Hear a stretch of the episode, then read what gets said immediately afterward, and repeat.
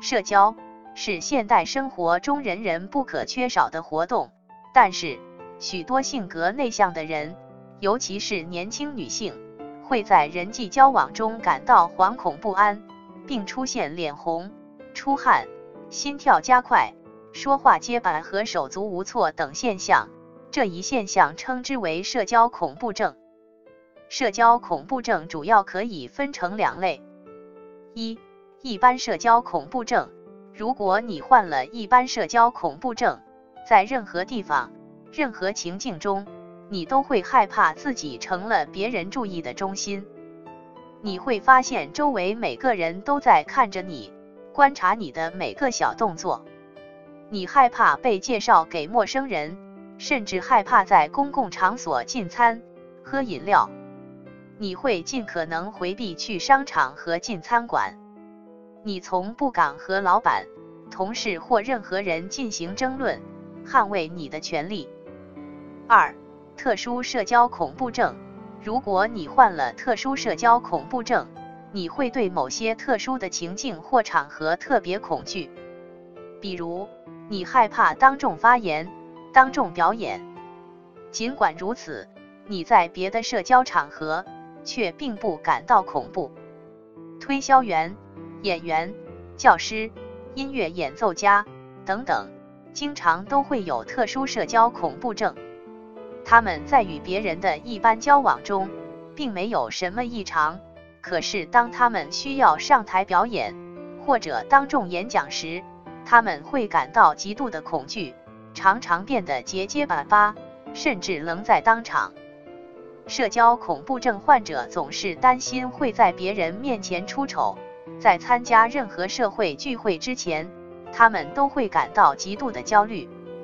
他们会想象自己如何在别人面前出丑。当他们真的和别人在一起的时候，他们会感到更加不自然，甚至说不出一句话。当聚会结束以后，他们会一遍一遍地在脑子里重温刚才的镜头，回顾自己是如何处理每一个细节的，自己应该怎么做才正确。这两类社交恐怖症都有类似的躯体症状：口干、出汗、心跳剧烈、想上厕所。周围的人可能会看到的症状有红脸、口吃结巴、轻微颤抖。有时候。患者发现自己呼吸急促，手脚冰凉。最糟糕的结果是，患者会进入惊恐状态。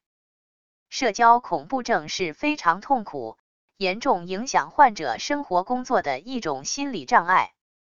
许多一般人能够轻而易举办到的事，社交恐怖症患者却望而生畏。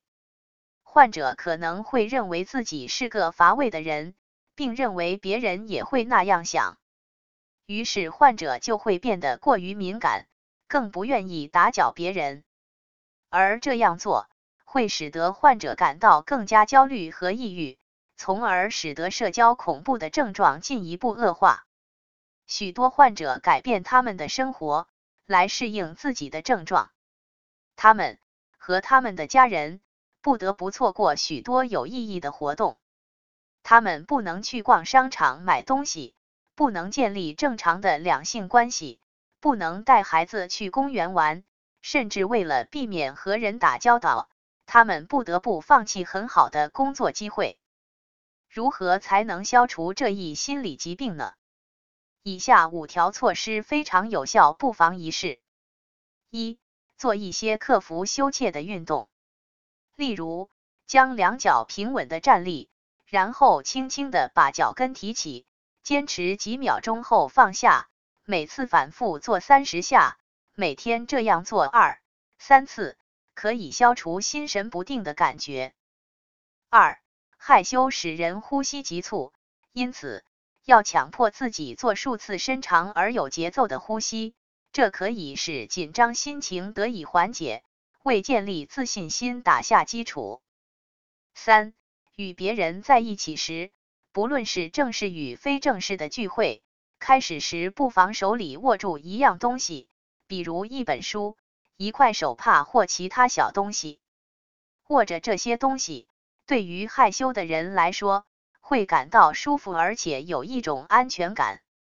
四、学会毫无畏惧的看着别人，并且是专心的。当然，对于一位害羞的人，开始这样做比较困难，但你非学不可。试想，你若老是回避别人的视线，老盯着一件家具或远处的墙角，不是显得很幼稚吗？难道你和对方不是处在一个同等的地位吗？为什么不拿出点勇气来，大胆而自信的看着别人呢？五，有时你的羞怯不完全是由于过分紧张，而是由于你的知识领域过于狭窄，或对当前发生的事情知道的太少的缘故。假若你能经常读些课外收集、报刊杂志，开拓自己的视野。丰富自己的阅历，你就会发现，在社交场合，你可以毫无困难的表达你的意见，这将会有力的帮助你树立自信，克服羞怯。更多文章资源，康复者文集，欢迎百度搜索“正是上海心理咨询中心”。